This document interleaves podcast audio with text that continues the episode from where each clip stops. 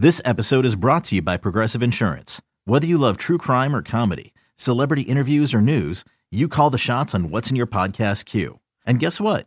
Now you can call them on your auto insurance too with the Name Your Price tool from Progressive. It works just the way it sounds. You tell Progressive how much you want to pay for car insurance, and they'll show you coverage options that fit your budget.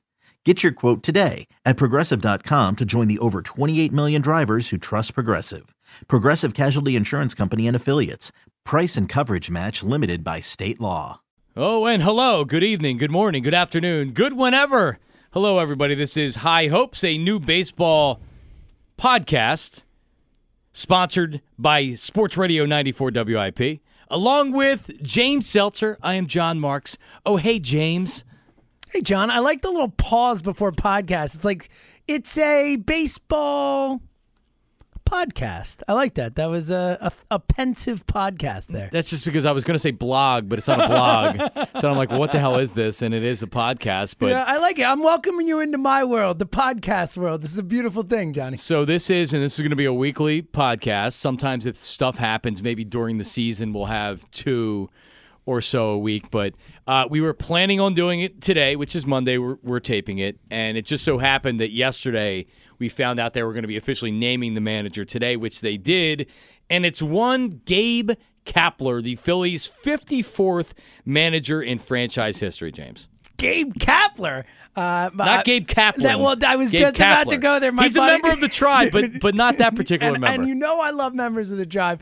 Um, I, I we're gonna get so many Gabe Kaplans. It's gonna be ridiculous. It's gonna be the new Alshon Jeffries or Christian McCafferty or whatever it is. I, what do you think of that Gabe Kaplan I mean, guy? DeCamara did it on the air today. Did when he- Gabe he really? Kaplan, I'm like, that's a TV guy.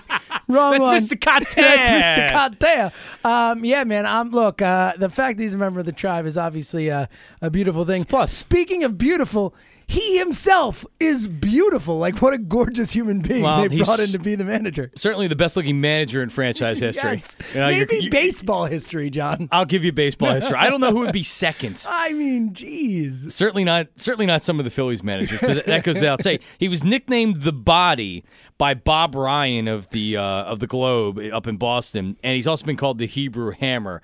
And like we'll just get to it right away, even before we talk about what type of a manager he is. It's and, more important. And, talk about. Well, actually, let's talk about that. Then we'll get into because there's like there's pictures online of him in a leopard thong. Oh, yeah. and he's he's constantly shirtless because he's in such good shape. But let me give you a little background Wouldn't you be here. though, John, if you were in that good shape, right? I mean, it's hard to judge. I, I would I'm never have my shirt that. on if I was in that kind of shape. Exactly, man. Yeah, but we're both too hairy. and um, but yeah, like if I had that body, I'd be naked all the time. I'd be taking naked pictures of, myself, course. sending them everywhere. But anyway, so so here's his background, right? So like when they were going through all the candidates and they're like, all right, well, do we want this guy? And Dusty Wathan was a young guy who was uh, in the Phillies organization and really had, you know, managed it at each level and a lot of people thought was ready for the next step. I think the Phillies really liked him too and were strongly considering him.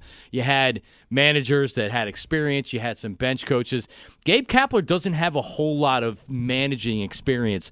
Last three years with the Dodgers, James, director of player development. So, in other words, he was in charge of the minor league system of the Dodgers, which, by the way, was a pretty good minor league system since he got there. But really, his experience is 12 seasons as a player.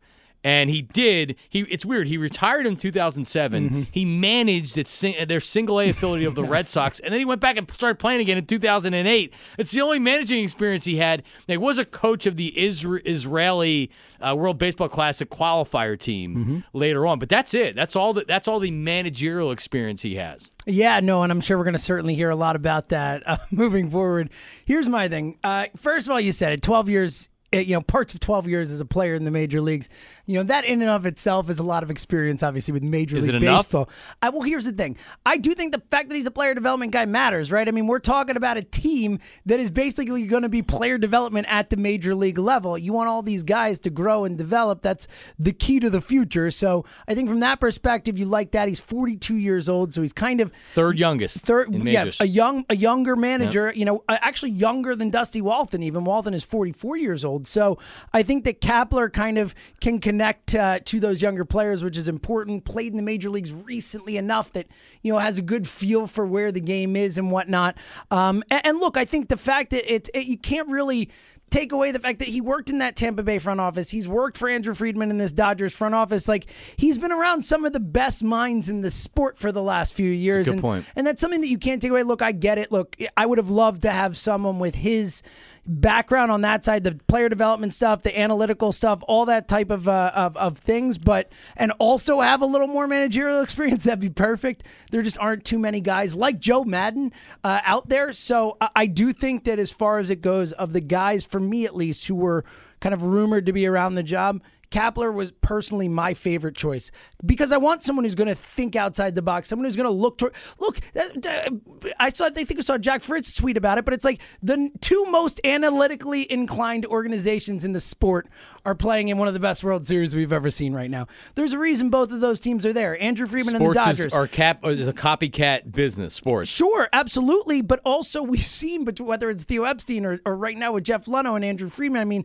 over and over and over again, we've seen where the sport is heading to. I mean, it is heading to that type of you know, philosophical approach. And I think that Gabe Kapler is a, a real nice extension of that front office onto the field, or at least could be. Let me play devil's advocate. Why not go out and get a guy like a Joe Girardi? Uh, we talked about uh, Buck Showalter, who's still under contract, and who knew if that was even going to be a, a possibility. Why not go out and get a guy that, that has experience? That maybe is a little bit older or not, but you know what I'm saying? Like, why not get out go and go out and get a guy that has experience? Why not get a Girardi? Yeah, well, Girardi specifically is a is an interesting example just because I think that's the name you're going to hear a lot of fans say. I mean, even today when I was answering calls, I had people calling me like, "Why not Girardi? He was out there." We don't know if Girardi wants to manage right now. I mean, it was kind of unceremonious. You know, he went to Game Seven of the ALCS and and lost his job. So, I, it seems everything you hear that he's going to take a year off. Either way, I think Girardi also analytically inclined. I think from that perspective, might have made a lot of sense for this front office. Open minded with the analytics. Yeah, Yeah, very, very much so. So, um, I, I certainly think that would have made a lot of sense. My guess is that is that Girardi didn't want to manage this year, which is, you know, either way, I think they probably approached him. I mean, it seems like they did their due diligence. It's not like they just said, "Our Gabe Kapler's our guy, we're hiring him." They interviewed a bunch of guys, they talked to a lot of different people. It seems like the people they were looking at were a bunch of different types of people it as well. seemed like that they they were interested in. And let me put put a theory out there. It seemed like that they were interested in getting a younger guy in here that uh, didn't have a lot of experience. If you bring in Joe Girardi and you're gonna and you say, all right, listen, Joe, we know you want to take a year off, or maybe you have some other offers. We want you in here. You're gonna have to pay him, and I'm I'm not worried about that with John Middleton. But you're also going to have to like Give him control. you're going to have to give him some control. Absolutely. And he's going to be, right now, the, the front office can more or less, because I, I feel like the manager in baseball has been marginalized like never before to where front offices think that they can control and they can push buttons and a lot of other stuff from upstairs to where the manager's more or less just kind of kind of like a uh, like a like like like, Like a figurehead almost. uh, yeah, yeah, like it, he's like A for puppet, instance, as which- it were, well, almost. like for instance, with Charlie Manuel. Charlie Manuel was never known as a great tactician. The one great thing he did was that people liked come, that his players loved coming to work, and he had a clubhouse that was that was perfect for for those yeah, like the Joe guys. Torre type of thing. He got the most out of those guys, but he he also wasn't a tactician, and that worked for these players. Uh, Doesn't it seem like Kapler's kind of the same? Not that he, I, we don't know if, if like he played baseball for 12 years, so I know he knows baseball.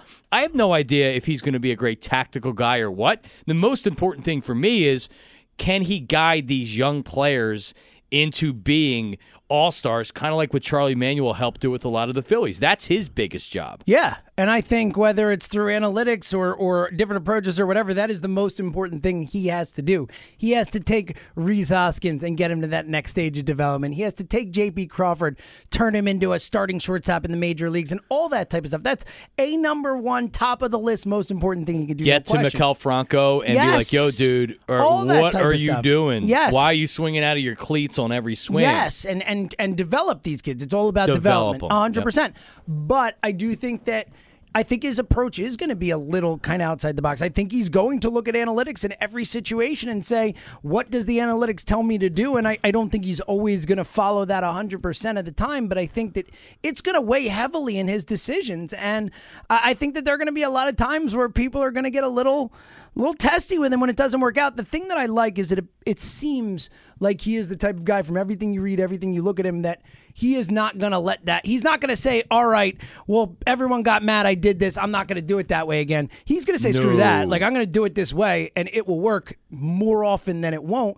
And I think you need someone like that. So uh, I feel positive about it in that perspective. I think your point, though, is I, I don't know what type of, of leader of men he is. I don't know what type of guy he is to be able to take, you know, 25 different personalities and find a common ground for all of them. That's going to be the key with Cap. Well, let's think about it. 2000 and and, uh, and God, 18. Just to say 2018. Think about it. So, what are the big question marks with the Phillies going forward? We know Rhys Hoskins is is going to be. We don't know how good of a player he's going to be, but we, we're assuming he's going to be an all star level type player. Yeah, you can feel good about him. Very least, he's going to be an above average starter. Let's see what he does in, in year two. yeah, I think that's his floor. Right. Yeah, exactly. Um, then you have some young players that may or may not be coming up in, in 2018. Then you have Odubel Herrera, who has all the talent in the world, but is a knucklehead more times than not when he's playing. But he's incredibly streaky. He's incredibly talented, and and we mentioned Franco. What can he get out of those guys? Like, how will he handle the same situations that Mackanin handled with Odubel? How does Kapler handle that? Right, like former player, a lot younger. How does he? handle Odubel Herrera as opposed to what Mackanin did. Yeah, I think. I mean, that's going to be one of the the most interesting things to see through this first season that we have Kapler here is is those because because Mackanin we've talked about it you know a fair amount both on our first show and also just between the two of us. Right. Mackanin did not handle those situations well, at least in my opinion. I think more often than not. You know, he did not handle the Odubel situation well. I think that Kapler, if nothing else, I think he's going to, again, when it calls for it, I think he's going to approach these guys with a very analytically based mind because that just seems to be the way he, you know, kind of goes about his business. So try and be logical with these guys. That's not always going to work. You know, a lot of times it's, it is an emotional type of thing, and that's going to be the question about Kapler. We don't know, I don't know enough about Gabe Kapler to know how he can relate to players on an emotional level, on a, you know, uh, human level. I mean, because ultimately Nobody knows. Nobody knows, and that's what I always talk about. And I feel like we we as a, a general media, whatever it is, kind of forget a lot of times that all of these guys are human beings and that they are just trying to, you know, they have issues. They have all kinds of things that they have to deal with, and different people react to different things in different ways. For one guy, you might need to yell at him to get him to going, and another guy, you might need to tell him you love him. I mean, it's a different, each person is different. So I think it's going to be fascinating to see how he can kind of maneuver these personalities. I mean, that's the key. Well, look what Mackanin did with Franco. His whole thing was, well, my door's always open. even- If he wants to come in and talk to me, to where it's like, Pete, that's not like you obviously need to handle him. kid, you've been in baseball your whole life, Pete. Like, come on, like, man. Like that's where you bring him in the office and say, "Hey, listen, let, like don't even talk about baseball for five minutes. Talk about something else. Bring it like go have a burger with him or something like that. You know what I mean? Like, but his whole thing was, "Hey, if he wants to talk, if he wants to talk, my office door is open." That old school mentality, I'm not a big fan of. I mean, Me like you said, every player is different. Every player needs to be handled differently. So it'll be really interesting to see what Kapler does. And for what it's worth, I think when you look at and, and I think some of it's kind of weird and nutty when you look at his health stuff and the the nutritional stuff and kind of all like but if you go back and read some of the stuff he wrote for Baseball Prospectus, he talks about stuff like how he thinks writing strengthens the strengthens the mind. Like he seems like someone who is a very philosophical person, someone who thinks about life in a very interesting way. Yes. So I do think that that is like uh, I think that's kind of what you need in this situation. Coming off a guy like Mackanin, who is so old school, a lifer by the book. I mean, you're getting someone who's coming in who, who's going to attack all of these types of issues from a completely different perspective. So Yep. I, I think there is there is upside there. I'm a big believer in keeping it simple, stupid. Mm-hmm.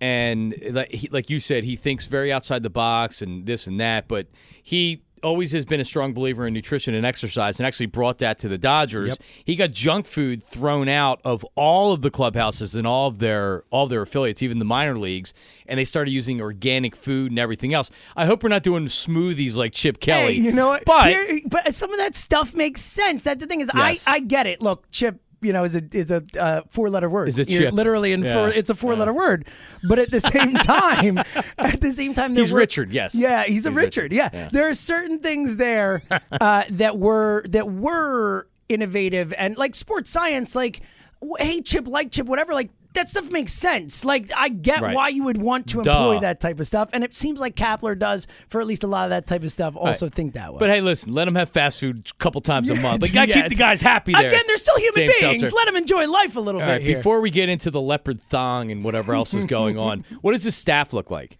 We know Larry Bowa was kind of in limbo. It seems like, and I haven't read anything today about his staff, so maybe you can you can fill me in. oh man, But um, but I he, saw one name. That's he, it. he was kind of in limbo as far as because they didn't know exactly who they were going to be hiring, and he would have a job in the organization. I think it actually makes sense to have Larry or a guy like that because they've been around, they know the franchise, they know the players, they strategically are very good at it. So, uh, any thoughts to that? What's the name you heard? I, well, the, I'll get to the name I heard in a sec because whoa, we'll see about that. Uh, but I do think uh, keeping Larry around makes a ton of sense, not just because he knows the players, he knows the clubhouse, he knows the Philadelphia Phillies, he knows the organization, and he also knows this city. And I think that that is an invaluable resource for someone like Kapler, clearly a West Coast guy, you know, kind of a little, uh, maybe take approach his life a little bit differently He can help out here. in a lot of ways. Agreed. That just aren't baseball. He's a, a, a wealth of information for someone like Kapler, and I feel like you know th- this organization is all about information, and I feel like feel like there's a place for Larry Bowa in this clubhouse. I also think Dusty Wathan is has a place in this clubhouse. Look, he's under contract for next season. Of course, they could go up and manage in AAA. Or they could bring him up, and whether it's a bench First coach base or coach. first or third base, something like that, I think there is the potential for that as well. I haven't heard many names otherwise, but there was one name that was out there today that I don't think will happen. But um, if you take the him as a person out of it, the qualifications are certainly there. O.J. Simpson. Curt Schilling wants to be Gabe Kapler's pitching coach.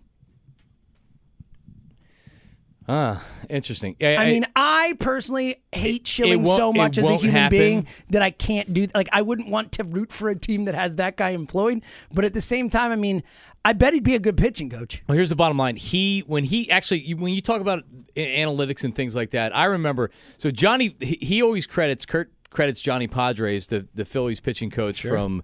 Uh, Jim Fregosi, early '90s days, in teaching him the split finger fastball, which really kind of changed his career. And that was you don't see a lot of guys throwing splitters anymore like they used to because I think it was destroying elbows.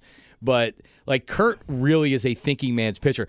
Li- Listen, pitching wise, Curt Schilling to me is a Hall of Famer. I oh, mean, I think he's, so, too. He's a big, a big game pitcher. If you're talking One of the about a- best, a, yeah. you're talking about a guy that you want on the mound for Game Seven of the World Series. I'll take him. And, and if It's I like mention him, five Smoltz, names, Beckett. It's like he's one of those five names you had mentioned Yep. for sure. he's a great. As far as a pitching coach, see, he sticks his he sticks his foot too. That's the problem. Too much. And and it's a position like that. He can't help himself. It's not worth it. It's not worth the the the no, ultimate you, you, downside. you don't want a guy that's going to get himself in trouble for Right. non-pitching And things. then even just from a baseball perspective, you've got Kapler, who again we talked about as a first-time manager, a guy who's never, you know, who's all his experiences on the other side, the front office side and whatnot, development. Right. Like I think, and we kind of talked about it a lot with Doug Pederson, kind of an interesting parallel there, um, with the fact that he did surround himself with a lot of guys who had, had been head coaches before, had been, you know, coaches in the league for a long time, former players. I think that would be a smart route for Kapler to take. I think Kapler should be looking for someone who has proven. Look, I, I- again, I'm very happy they went for someone who might not necessarily be a proven guy, but is an outside the box, interesting choice. But I think when it comes to filling out his staff, as we talked about with Bowa, I think you got to find someone who's got some experience. Yep. No, I agree. And so we'll find out if if Kapler will be kind of the manager before they hire the manager that hopefully takes the team to the World Series, or he's going to be the young guy that comes in and builds the team and and, and rides with them. That's exactly like- right. Like it was. Remember, it was Terry Francona. He didn't have enough talent to do anything. Larry Bowa came in and really kind of whipped that same roster into shape. and was he- like the contrast from from Frank. It was like Francona, like laid back, chill too guy. laid back. Yep. And he did have Jimmy Rollins in his rookie year, Larry Bowa did. And then when Larry became too much, Charlie Manuel came in and was the perfect contrast Yep. to Larry Bowa. So and Kapler's not like a laid back guy. Kapler's a very um I just think he, he's kind of I, I don't know if I want to say Bill Parcells, but like any player that you ever hear that played for Bill Parcells loves him because he tells you like it is. He doesn't sugarcoat. He's not a phony. No, he just is. He's honest, and and, and players appreciate that. Like me personally, I appreciate bosses and coworkers or whoever that they're not phonies. They're not telling me what I want to hear. Like I want to know the truth. Yep. So we can do it. It seems like Kapler's that guy. Yeah, no, and it does. It's interesting because it does seem like he has a laid back personality, but I think you're absolutely right. He seems very straightforward, very direct when it comes to things like that, and I think that's crucial in Need this it. type of role. I mean, and like you talk about any boss, like I'm not going to get better at what I do unless I have a boss who's going to say, "Hey, you suck at this," or "Hey, you need to fix this," or "Hey, you're good at this, but you could be better if you did this, this, and this." You know, you need that. You need someone who's not going to. And I feel like we saw it with Pete at times, you know, kind of relating to the same thing where it's you almost just didn't want to like have that confrontation at times or whatever. Very same thing old with Pat school. Neshek, you know, with that whole Neshek thing where he's like, oh, uh, you know, we said he couldn't pitch anymore. And Neshek was like, I didn't say that. Like, I would have gone back in. Like, that type of stuff. Like, I think you avoid that when you have more direct. There's no beating around the bush. It's, it's, this is how it is. All right, so if if you are listening to this, you've probably seen these pictures. That means you're a big baseball fan. But we talked about him being the best looking managers, not in just franchise history, maybe in Major League Baseball history. Yeah, man. But so, like, I I go- I don't know even know how I saw it, but I was like googling. I was trying to last night when I saw that he was going to be the guy. So I'm obviously looking for for news stories and for information. The one thing I found on Deadspin was that he advocated tanning in the nude and getting the testicles Yep. sun because it gives it it boosts testosterone according to some study that's 70 years old. Sure. So he endorsed and if you look at him he looks like, like super tan. I think it's fake tan, but he's like he's he, he's getting he's getting the boys golden brown in hopes of getting juiced up even more. Um, Literally and figuratively. literally right? and figuratively. But I mean, James, like, I, I just got to say this. Like, if I'm the Phillies and I'm like being like, all right, I think we're going to hire this guy. Do they know these pictures? I mean, these pictures, he's out there, he's literally in like a, a thong. He doesn't have shirts on in almost any pictures. I mean, there's it's weird. It's kind of like creepy weird, to be honest with you. Yeah, it's super creepy. I, look, I, they definitely know those pictures are out there. It's not like that. Are you sure? Yeah, I feel pretty confident. Is that part of the it. analytics of Matt yeah? I- yeah, I'm sure, right? I mean, I, I, I think this seems like the, an organization that, that does it, that puts all their kind of ducks in a row, and and at least uh, you know puts a lot of effort into finding out the little things. I, I at least it seems that way.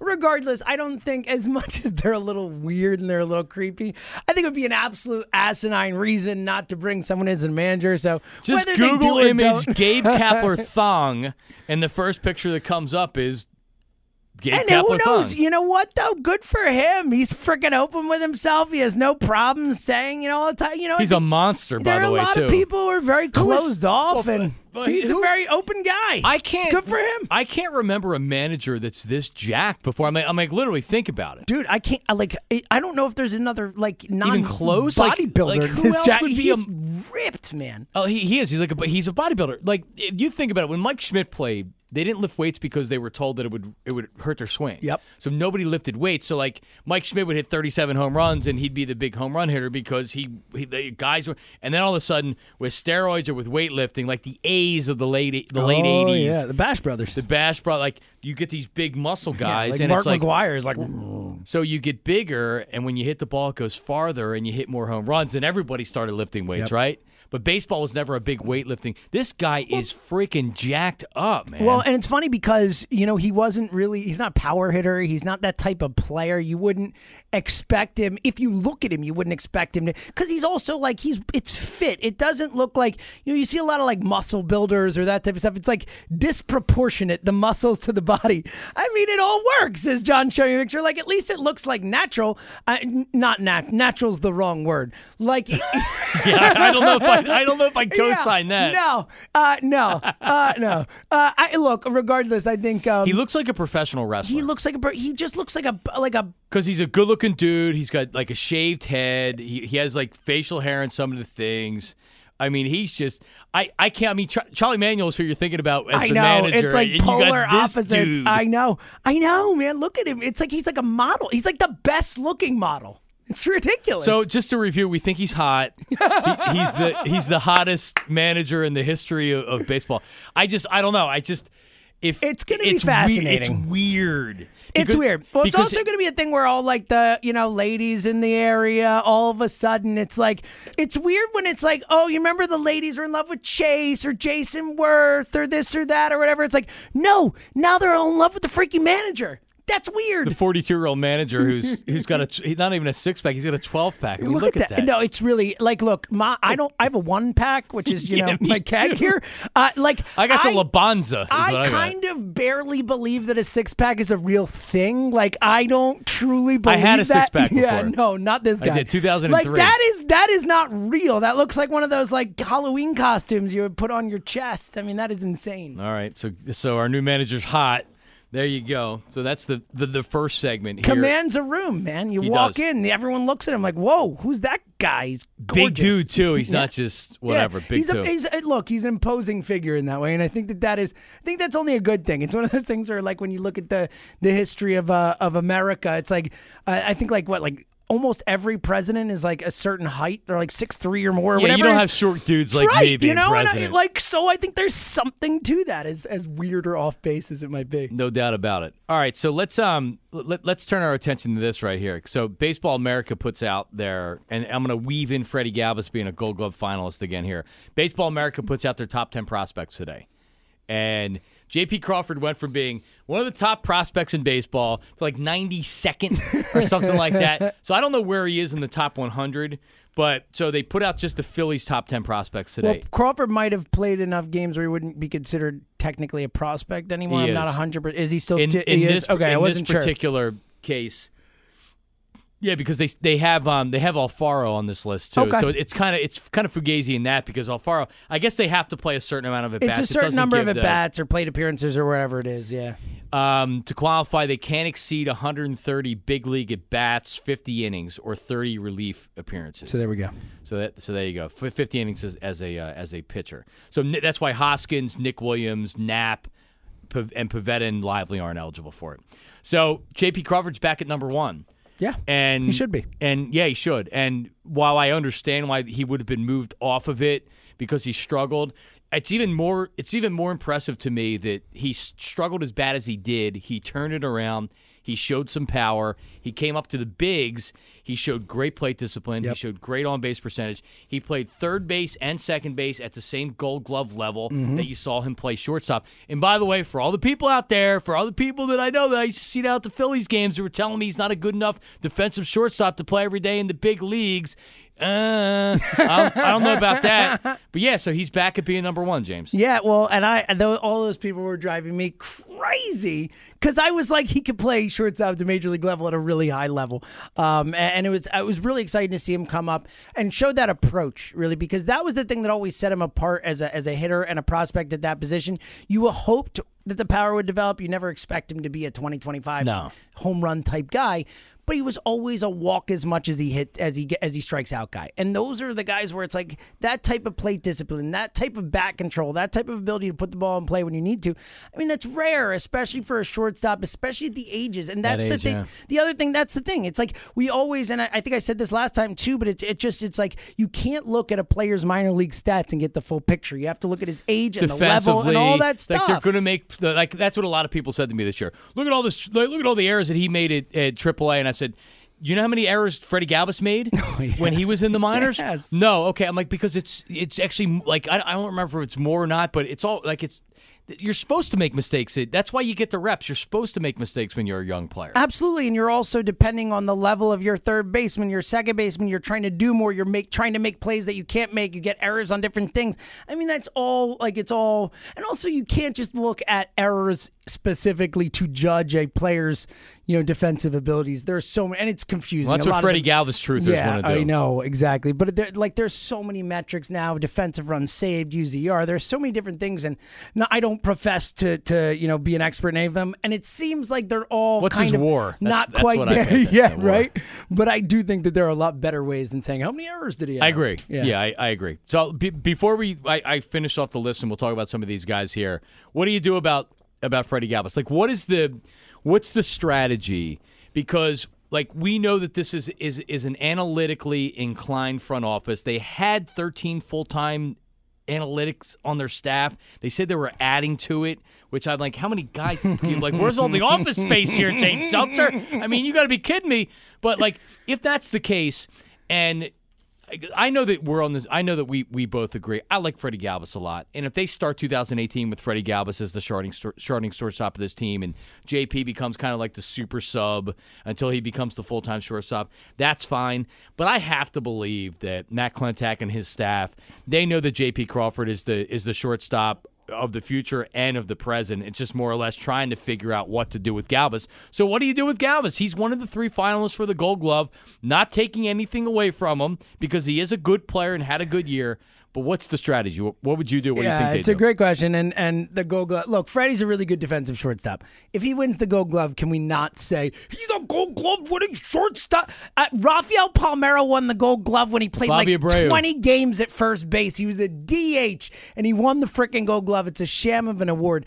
But again, I, I do think. Look, Freddie has value. He is a, a really really good defensive shortstop. He's got a, t- a little bit of pop at his Yeah, bat. got some like power. you know, he's never going to walk a lot. He's never going to get on base a lot. That's just the player he is. He showed some improvement, you know, over Yeah, the past couple yeah. years compared to where he was. But I do think that Freddie is a, at least an asset of sorts. He doesn't cost a lot of money. He could play great, short, great defensive shortstop. He could play other positions in the infield if needed. I think there should be some level of value to Freddie. I think what you're trying to do is you're trying to find someone to take him. You know, you're trying to find a trade partner of any kind. You're trying to find some type of value, whether it's a major league player like a bullpen piece. Yeah, or even if it's if it's uh, you know slot money like we talked about, or or you know uh, international money. No, just because he, something. he should have some value. Like a lot people talk about, like oh, well, t- trade Tommy Joseph. Freddie Galvis has real value because he plays good defense and he can bat. Like if, if you're a if you're a contending team and all you need is a guy that kind of come in. And he can bat 240. If he has 15 home runs and plays great defense, Even if he's a defensive valuable. sub late in games, he's super valuable to that type of team. He has value. He's a major league baseball player. I don't know if Tommy Joseph is. That's a whole different uh, ball Well, he, he's just a he kind of di- you know dime a dozen with Yeah, being exactly. a first base Like, slash he's just- DH guy. He's nothing special. I mean, he's not like not even just nothing special. I'd keep He's- him. Yeah, I mean he's fine. Like he, he's a bat throw off the him out there bench. against lefties. Like that's not the worst. put- put guy you Rhys in left field. but he doesn't have any real value. There's nothing you can get for him. I think you can get something for Freddie. I also think that if you can't trade him during the offseason, I think you can do something where you know you could see him as that Trade super deadline. utility guy and, and keep him till the deadline where you've got him playing. So and look, I don't know for sure that Maikel Franco is going to be the starting third baseman next season. Good point. Like why? Like he, he stinks. Like he has shown zero improvement. They still think down there, And, and from look, what and I hear, that he's going to turn it around. Because look, the tools are there, the upside is there. I totally get it, but uh, you know, I don't. At this point. and Maikel Franco is going to have to do it before I'm ever going to believe he's going to do it. oh, I agree. And as a result, if you, you know, depending on going into spring training, all that, I think Cesar could play third. I think Freddie could play second if need be. I think Freddie could play third. Obviously, JP could play third. I think there are a lot of incantations of how this, you know, infield situation can work out. But I think ultimately, if and when they find a, a good trade partner for Freddie Galvis, he's gone. All right, let's move on this list, and we'll talk about some. Uh, we'll talk about Kingery. We'll, and we'll. You know, what, what are you going to do with Kingery? I mean, well, that was kind of what I was talking about moving Cesar to third eventually, like because when Bruce Cesar out of here, as far as I'm concerned. Would And- say, and I like him. and he's another guy you And I get like him. something for. He's an asset. Like he good gets on base. He's a good player. So look, it's a good problem to have with these guys. It is a good problem to have. All right, so number two, Sixto Sanchez, the the right-handed uh, starting pitcher who spent most of the year at Lakewood, went to Clearwater High A at the end of the season. Didn't have the same success. Um, it, it, still, I mean, you're talking about a, a kid who's who's 18, 19 years old and throwing 100 miles an hour on a consistent basis. Doesn't have doesn't have command of all of his pitches. Right. You know, and, and a lot of those runs that he gave up, like he didn't get shelled. No. But he gave up some base runners and some runs, and he was facing competition that, you know, certainly is a lot, lot older than he is. So, but he's still a very highly regarded uh, pitching prospect, their top pitching prospect. Oh yeah, and, and and should be. And I think the the key to the the you know hundred mile per hour heat is the the ease with which he delivers it. You know, it's He's Pedro. He's Pedro's yeah, size. it just feels so natural and easy. It's like almost like he's got a rubber arm or something. It's really impressive to watch, but at the same time, he's an 18, you know, soon to be 19 So many things can happen. Exactly. I've seen so many of these guys who are a the shoulder next injury great turns that pro- fastball into I mean, Look at the Mets 95. rotation. They got to the one World Series there, but like, you know, how And now have they're all damaged Yeah, goods. Harvey, Syndergaard, Degrom, who was the one who wasn't the top prospect of that group. You know, they had Wheeler, Syndergaard, and Harvey. Everyone's like, "Oh my goodness, the next Pulsipher, Isringhausen, and uh, oh my God, it was the third of that crew. Uh, that didn't Paul Wilson. That Paul didn't Wilson. work out either. Yeah. Um, so you know, I think you know it's you have to be really. I, I, he is a great, great prospect and exciting, but I, I'm always very until they kind of progress further along. I, I, I worry. Scott Kingery, number three. For for people out there listening to this that said like, oh, well, King, Kingery's third. Like, wow, he's a better player than J.P. Crawford. Here's J, Scott Kingery's going to be a very good major league Mm-hmm. player. But the power that he showed last year, don't expect that same kind out of of power nowhere, man. to translate. He's more of a 15 to maybe 20 home run guy, but he's going to be higher average, like close to 300. He's going to be high on base percent. Well, actually, he didn't walk a lot Not a not, last yeah, year. Doesn't have that approach in the same way. But when he gets on base, he's going to steal bases. He's going to create havoc. He's very good defensively at second base. He's one of those guys that that you want at the top of your lineup, and he's just going to he's going to invigorate your lineup. He's going to get on base, and he's going to kind of start it. Yeah, I think he's one of those players who's actually kind of underrated and always been underrated by these prospect systems. Uh, you know, a very different type of player, but Paul Goldschmidt was a guy who was never on any prospects list, never One like of the best kinda- players in baseball now. Exactly, because he just produced. He just produced at every level. People were like, "Hey, he's not that good." You know, Well, that's Hoskins 330 before this year. 50 homers every exactly. Hoskins Did the same thing. perfect comp to Goldschmidt. That's exactly right. Those types of guys where you know the prospect guys like, ah, they're not that good. Ah, they're not that good. But every year they Keep put up producing. numbers. Yep. I think Kingery's that type of guy. I think he's a really good player. The difference between him and Crawford is just the ceiling is higher with Crawford. First, first of all, he plays a, a tougher position. Shortstop Uh, is a it's just premium more, It's a more important position. Yep. It, it is. There's no question about it. But he's also he's got a higher ceiling. I mean, Crawford's a better athlete. He's got a much better approach to the plate. You know, he's still progressed at a younger age further than Kingery has. So I, I Agreed. think yeah, uh, because Kingery's 20.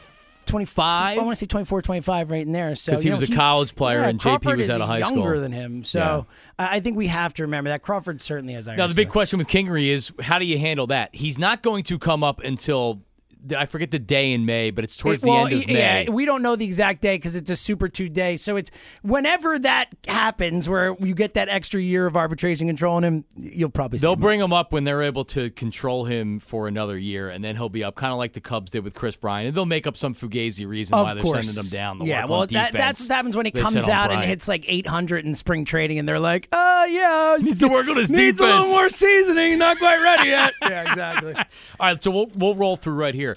Adonis Medina Mm-hmm. in his, is a Venezuelan right-handed starter who I've talked to some people that think He's better be than a Sixto. better picture Yeah. pitcher than Sixto because he's got better command of four pitches to where Sixto's kind of maybe a reliever, maybe a closer because he's got fastball slider and doesn't have great command of his pitches to where Medina and I have the minor league app on my phone so I watch a lot of these games.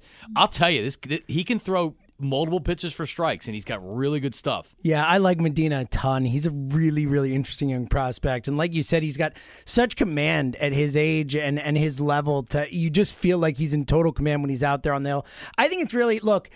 It's exciting to have these young arms because it has been so long with this Philly system. Obviously, Nola drafted, progresses quickly in the minors, but other than that, I mean, you know, since Cole Hamels, we really haven't developed any great, you know, young arms where they're coming up and we're like, wow, it's always been these hitting prospects, and you know, even then at times, not enough of those. But um, it's really, it's really exciting to see these because they have a few of these guys at the low levels of the minors who have some real upside. But again, for me, it's I really like watching Medina pitch, but until these guys start to progress further and get a little older, I'm just, I, I'm always hesitant to buy it. so many different things could happen. All right, number five, and you'll notice there's a, a notable name that's not on this list that had been eh, on, on high on the list last year and even earlier this year.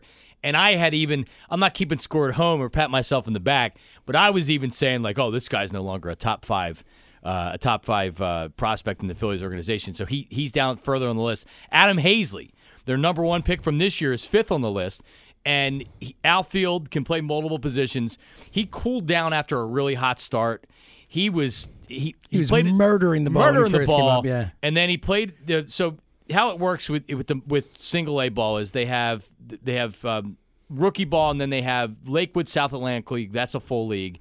Uh, Clearwater is Florida State League. That's a full league. But then you have the the short season leagues, which is what Williamsport is in the New York Penn League. So it's like pretty much after after the draft, you get a lot of college players, and you get a lot of players that have ha- haven't really played a lot of games. So that's where Haseley went, and then he went to Clearwater after that. Mm-hmm. He was good. I mean, he was. He was definitely good. He slowed down, but he showed me that he's going to be a good bat. And he's probably going to be ready a lot sooner than maybe people thought. Like, Yeah, he's well- not that far away. Yeah, yeah, and that's the the beauty of taking a college bat there, and um, someone who was kind of far along in his progression. We saw. I mean, look, he came up and hit right away. He's got a great approach at the plate. Um, it looks like he's not necessarily going to be a you know. 40 homer type No, guy, no, more of a doubles hitter, but again, a bat that it looks like you can really count on from what you've seen early on. And and again, it's that age thing, right? And and we're gonna get to that guy who is conspicuously, I guess inconspicuously absent so far. If you've ever looked at a Phillies prospect list in the last year and a half, um, a younger guy who you know you're still hoping is gonna fill out a little more. Haseley's a little more, you know, not, 21. Haseley's a lot more pro ready. The body's a little more ready, and uh, again, you know the. Hitting in college, it, it does kind of get you a little further along. Oh, it definitely does. progression. No, definitely. He's 21, and I, I misspoke. He he finished at Lakewood, but 284. I thought it was Lakewood. I wasn't 100 percent sure. He he he batted 284 in his rookie year, two 215 at bats. So I would say a good start. So he's number five. Number six is um, is JoJo Romero. So JoJo Romero, they, they had a they had a um a, a bunch of young pitchers at Lakewood, and then they went to uh, they went to Clearwater. Ranger Suarez, JoJo Romero, and and um, and Sixto. And these guys, I'm telling you, all these guys are going to be in the majors. And again, it's like they're so far away or whatever. But JoJo Romero is a left-handed starter that doesn't have not lighting up the radar guns, but I like those guys because they know how to pitch. Yeah. He was 10 and 3 this year with an ERA just above 2 in a couple different stops. So he's number 6 on their list, a lefty, another pitcher, but again, a pitcher in the lower levels, Yeah. not the upper levels. You have to assume like one of these three guys at the top will work out. You know, that's the way I always. Hey, I'll take that. Exactly. If one of them works out, I will be extremely happy with it. But um, I like those type of guys too, John, and that that's another type of um, profile that that also really usually gets underrated by prospect lists and whatnot because it is those guys where it's production but not necessarily the the flashy you know speed or or you know whatever it may be. So um, I like JoJo too, and the fact I, I'm surprised he's ranked that highly. To be honest, I like that he's that ranked that highly. I think um, again a, a lefty uh, who has that kind of control and that kind of command of his pitches is, um, you know, and, and and also it should help those guys between him and Medina, the guys who are further along in their command, further along in their repertoire. Those guys might have a chance to get to the majors even quicker Yep. and, and and make an impact sooner. 2018 will be huge for those guys. Yep. Huge for him. All right, next up, Jhailyn Ortiz, who is that the man child. He's still only 18 years old. Yeah, he's and he was he was in Williamsport this year. 6'3", 215 pounds. So they signed him. I think it was a three million dollar. Uh, he's he's from the, the the Dominican, so they gave him the big bonus to come up. So he played last year. I mean, he was 16 when he was playing at one point. He played last year at 17 in the Gulf Coast League. That's real rookie ball. And then he was in Williamsport this year. All he did in 159 at bats was bat 302. He cut down on his strikeouts. His on base percentage was over 400. He had eight home runs and 30 RBIs. He's got a combination of power and speed and a great arm, and he plays the outfield. And he people were kind of overlooking this guy before, but not anymore. These are the type of guys that get me excited for for a number of reasons. First and foremost, I love that this organization is putting down roots in Latin America and is like scouting that way. And this this Dominican Republic Academy, like these are the types of kids that the Phillies didn't used to get, and now they're getting, and that is like incredibly exciting to me because that's where the sport is heading. I mean, how many of you know the top players in the league at this point are Latin American players? You have to have roots down there. You have to be scouting And that they're area. inexpensive. You don't have to pay them twenty five million dollars exactly. a You get 'em year. super cheap to start. Yeah, exactly. I mean, uh, look at the World Series right now. Carlos Correa, Jose Altuve, two of the best players in the World Series. Those are those guys. Those are guys who people went down and scouted. And you know, obviously, Correa ended up being the first pick in the draft, came back and played. Uh, but Altuve was signed for like a ten thousand dollar contract originally, and, and obviously, no one believed he would ever work out because of the Like size. that, stuff. man, he's It's unbelievable. unbelievable. But you know, you go down and you find these kids. That's the type of of um, you know uh, front office maneuvering where you can get advantages, and I do think that them putting that uh, you know the the DR uh, academy down there is huge. And I think Ortiz is, is a really exciting player. I mean, I think a lot of those guys, you kind of can look at the raw tools, but when they're in the Dominican Republic, when they're in those types of academies, when they're in, you know, rookie ball like that, like it's really hard to get a real feel for what they are other than just the raw tools. Right. But you see him come up and put up those types of numbers in Lakewood. I mean, that's incredibly impressive. Yeah, so he probably starts next year at Lakewood, and if they Or Williamsport, yeah. Yeah, he probably he'll start next year at Lakewood, and if if they think that you know that, I, that he could probably just play a full season down there, he's only going to be 19. Yeah. for crying out loud. All right, number eight, which is it's this is kind of fugazi, Jorge Alfaro, because like he was the starter at Yeah, the end of the it's year. silly. I like Alfaro. Um, too. I'm interested to see because pitchers are going to adjust to him. He doesn't walk. He got a little bit better with the plate approach, but I think we know what he is, what he's going to be. He's going to go up there hacking. Uh, defense, he has to improve. Uh, calling games, he's going to have to improve. I don't know what his ceiling is going to be with that. We know he's Well, got raw power. yeah, that's what it's going to come down to. Because I mean, he's got a cannon of an arm. He's got raw power. The approach, it, it was, you know, that was good. all right. It's good to see. Because I, I was with you. I mean, I didn't think he was ready to be called up when they called him up. I thought it was going to be, you know, hundred strikeouts to one walk type Not of at guy. all. Got better uh, as the season went on. So like, that's the type of stuff where that that that part of the game is stuff that you can change. Like, it's not something where you're a certain size or you have this much physical ability or whatever. Like that's approach. That's something you can change. And I think that you know just to see him start to change is, is a positive sign. But um, the, his ceiling's gonna. What if he reaches his ceiling? It's it's gonna have to come down to that calling a game and receive. We see how crucial that is in today's. uh, You know, especially with especially with Baseball. with the young staff that they have. Exactly, and and the young staff that's coming up. If you're we're talking about these kids, I mean, theoretically, if Alfaro is the catcher of the future, he's going to be catching those kids when they come I'd up. rather I, I'd honestly rather have a guy that has a little bit of pop and he could hit 180 for all I care and Oh, can I handle care a at staff. I totally agree. But hey, it's good to have a guy with a bat right now, like, like Absolutely. Alfaro. So we'll see. We'll see how he develop. And again, you're talking about you got to develop these guys now. Oh my Right? God! Well, that's the key, and that's what goes back to the whole conversation about Kapler and Yep. about this whole thing, like that, because because the tools, the tools are there for Alfaro. He's got the bat. I mean, his arm is a he's an 80 grade arm. You know, for those who don't know the scouting scale, it's a 20 to 20, 80 scale. He has the best arm you can have for a catcher. So like, there are real tools there. It's a question of how they developed them. All right, number nine, Mickey Moniak was the first overall pick of the 2016 is. draft, and um, and he was ranked, I believe, one by most of the people with the Phillies. Um, Heading into last season, other than Crawford, and once Crawford kind of dropped down, Moniak was that next guy. he was up. the next guy up, and uh, and Moniak, listen, he's 19 years old. I'm not going crazy with it, but after watching him and paying attention to him all season long, I'm not going to tell you that he can't be a major leaguer, but he really, really struggled last year. And kind of the, the scouting report on him coming out was he may not have the highest ceiling, but he had the he like very he- high floor. They said He was going to be like a Steve Finley, which I I think everybody would sign up for right now. in a second. The problem is, I don't know if I don't think he's going to be Steve Finley. And what he showed last year was that he doesn't have a lot of power. He's still only young. He's got to get stronger, but he strikes out a lot. He doesn't have great plate discipline. He can't hit lefties worth of, worth a you know what. And I mean, again, you don't want to overreact because he's only a 19 year old kid. But I've seen a lot. Like Jhailyn Ortiz was an 18 year old kid, and he came up and he was smashing it all over the place last year. And uh, and Mickey Moniak looked looked lost, frankly. Yeah, um, I I was a Moniak defender through part of the year last year, and I'm starting to slightly veer the other way. The one thing I will say is is I, you could just tell he's not physically where he will ultimately be. Like he's not done growing. He still looks like he's not filled his body out, up. yeah. And look, he needs to. That's on him. He needs to start kind of, you know, lifting weights, putting all that time in there. Like that's that's crucial for this Get on the kid. Gabe Kapler plan. he needs it. I mean, come on, man. If you look like Kapler, you'd be fine. Get half nude, take lots of selfies. Uh, yeah, that's the plan, right? Forget all the other stuff. Just get nude and take selfies. Um, don't forget the leopard, uh, leopard, yeah, leopard oh yeah, thong. the thong, leopard thong. yeah. Um, I look. I, I think with Moniak, I'm not ready to say that's a, a bust and it'll never be anything because I do think that.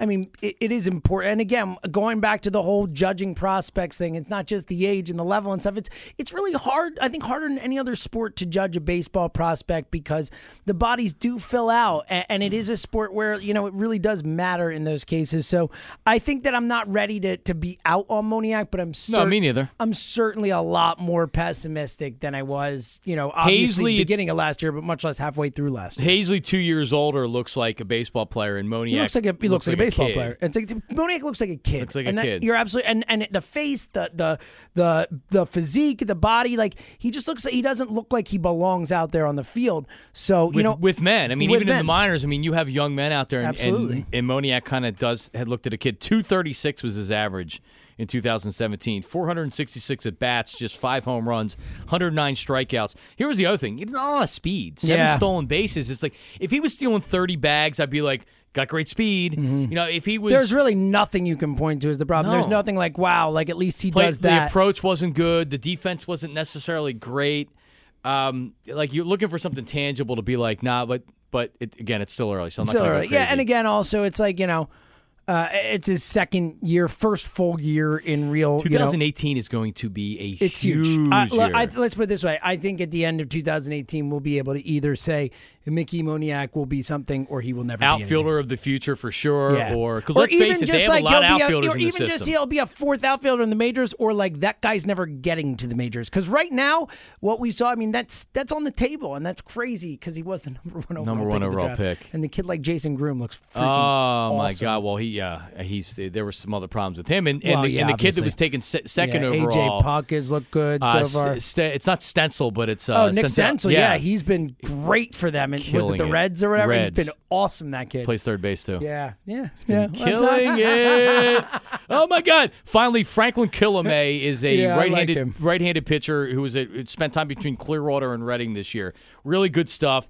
His numbers aren't the greatest as far as if you look at the stats, but he's got he's got really high end stuff as far as velocity and movement and stuff like that. So he's gonna believe me. He may be a bull- end up being a bullpen guy, but he'll be somebody that you see in the Phillies probably two years from now. Yeah, his stuff's too good for him never to make it to the major. And he's not like he's got enough control where I think he's he'll, he'll make it to the majors. And again, like a lot of these guys, like having a guy turn into a, a quality middle reliever is a valuable thing. Is a good thing. Yeah, Is a good thing. I think it's hard. A lot of uh, you know, a lot of people, or at least certainly casual fans, don't understand like the value of those. T- like if you have a guy who you draft in the first round and he turns into a fourth starter in the major leagues. It's really That's good. a successful yeah, it's draft crazy. pick. It's really it's, It's a- not sexy. It's just a, it's not, but it's a very different thing than football and basketball. You know, kind of where you a lot different. completely different. And they have a lot of young relievers too. So uh, we're gonna believe me. We're, we have so many weeks before know. spring So- so training to exciting, preview. How are we going to organize this, James Seltzer? we have so many different things we have to talk about. All right, last thing. World Series Game Five was last night, as we're recording this on a Monday, and I'd love to say I stayed up for it. I too. I did not. Me too. Uh, I have children, and I I'm was devastated. so gassed. And I woke up to take a leak, and I looked on my phone, and I was like, you know, it's like best game in the history of baseball. I'm like, you gotta what? be kidding me, dude. I was like, I can't even, dude. I can't even talk about it. I've gone back and I've watched parts of it, and I've just like I I made it to the sixth inning, and I like I was up at five in the morning to go do the you know Eagle stuff, and it was just I, I'm so disappointed in myself, but I'm No, more no, no, disappointed in Major League Baseball. Make these games earlier on school Game nights ended and at quarter of two? nights. Like, come on, man! Like, you want new fans, you want people to like this sport. Allow them to watch the, the biggest games that you have. It- it's crazy that they're starting these things at eight o'clock, whatever it is. Like, that's I understand you got a West Coast team involved, but I don't know. I think Always it's oh, starts at this I think it's a real detriment. I think it, Two I think good it is. teams, too. Two great. It's Really I mean, not teams. just that game. Game two, which I thank God I did get to watch, was one of the best World Yeah. Series games in a long time. It's been a really evenly matched, fun series. So Great you know, series. Great series. One of the best. series. I you know that's why I wanted to. I don't. I don't really have a huge rooting interest either way. I like Chase. I like Andrew Friedman. There's stuff on the Dodgers. Yeah, I like, I'd- I'd be I good like with the Dodgers Astros losing. Maybe better. I think I like the Astros better just because of the whole. They're fun and you know the Yeah. and stuff. But regardless, I don't. I want it to go seven more than anything. Is my point. It's like I'm rooting seven. for seven more than I'm rooting for one team or the other to win. It's been a heavy. It's been a heavyweight fight, and it, they're just slugging each other. I think it's going to It has to. It has to. It's too great a series to not go seven. that game last night, even though I didn't didn't watch it, but like like you said, I saw highlights and I I, I watched a bunch of Sports Center this morning. It reminded me of the Phillies Blue Jays game in '93. I was it at that 15 11? game. 15 14. 15 14. Highest scoring world. This was that was actually last time was the second highest World World Series game scoring game of all time to that 15-14. I was at it. Dykstra had two homers. It was crazy. It was like surreal. And I, was, I think it was 12 years old or whatever. And it was like surreal. Like runs just kept kept being scored, and you're like, what is happening right now? It was really awesome. Yep. Awesome. So next time we talk, we will have a World Series champion, and we will actually have heard from Gabe Kapler. Howard Eskin, who is doing his normal Howard Eskin driven agenda, I'll bet you uh, Hoagie that he asked Kapler about those pictures because I, he, he I will tweeted not take that bet. he tweeted the picture of him in the thong, and he proceeded to tell every person that entered Chickies and Pizza Night about how he tweeted the picture out, and like everybody's just kind of looking at each other, being like, "Yeah, we know Howard. We know you tweeted the picture out." Kapler's going to drive everybody." Howard insane, and I can't wait. He is. gonna he's, be awesome. he's already done it. I Yeah, and guess what? Kapler's pretty smart, man. Like, I, like you're not going to get stuff by this guy, so it's going to be fun. Going to be fun. That is another edition of High Hopes. Look for us every week on. How do you even find us, James Seltzer? I don't even know how you find us yet. iTunes, all that good stuff. iTunes, uh, CBSPhilly.com yes, for another month before we change our company. Correct. Entercom something. Then I'm sure it'll be good though. We'll keep you updated on how to do Yeah, it. And we'll of course, tweet it out follow us on good stuff. Twitter at John Marks Media, J O N M A Car- M A R K S Media, at James Seltzer, because there was no other James Seltzer that stole his Twitter first. Like somebody stole my Twitter, he won't give it back. but the guy that has the John Marks Twitter, will actually follow him, and he follows me because you know he, get, he gets people that, that tweet him. of course. Yeah, Yeah. it's pretty funny. Well, it's it's funny when it's like all this stuff where there's like a like um you know some famous person in the news and then it's the personal tweet out like I'm not you know Tom Yeah. Cruise Leave I'm me a- alone." yeah, I'm an insurance salesman in, in Montana. I, I am not the president, Donald That's Trump. I'm just some guy named Donald Trump. All right, everybody. Talk to you next week. Uh, high hopes. We out.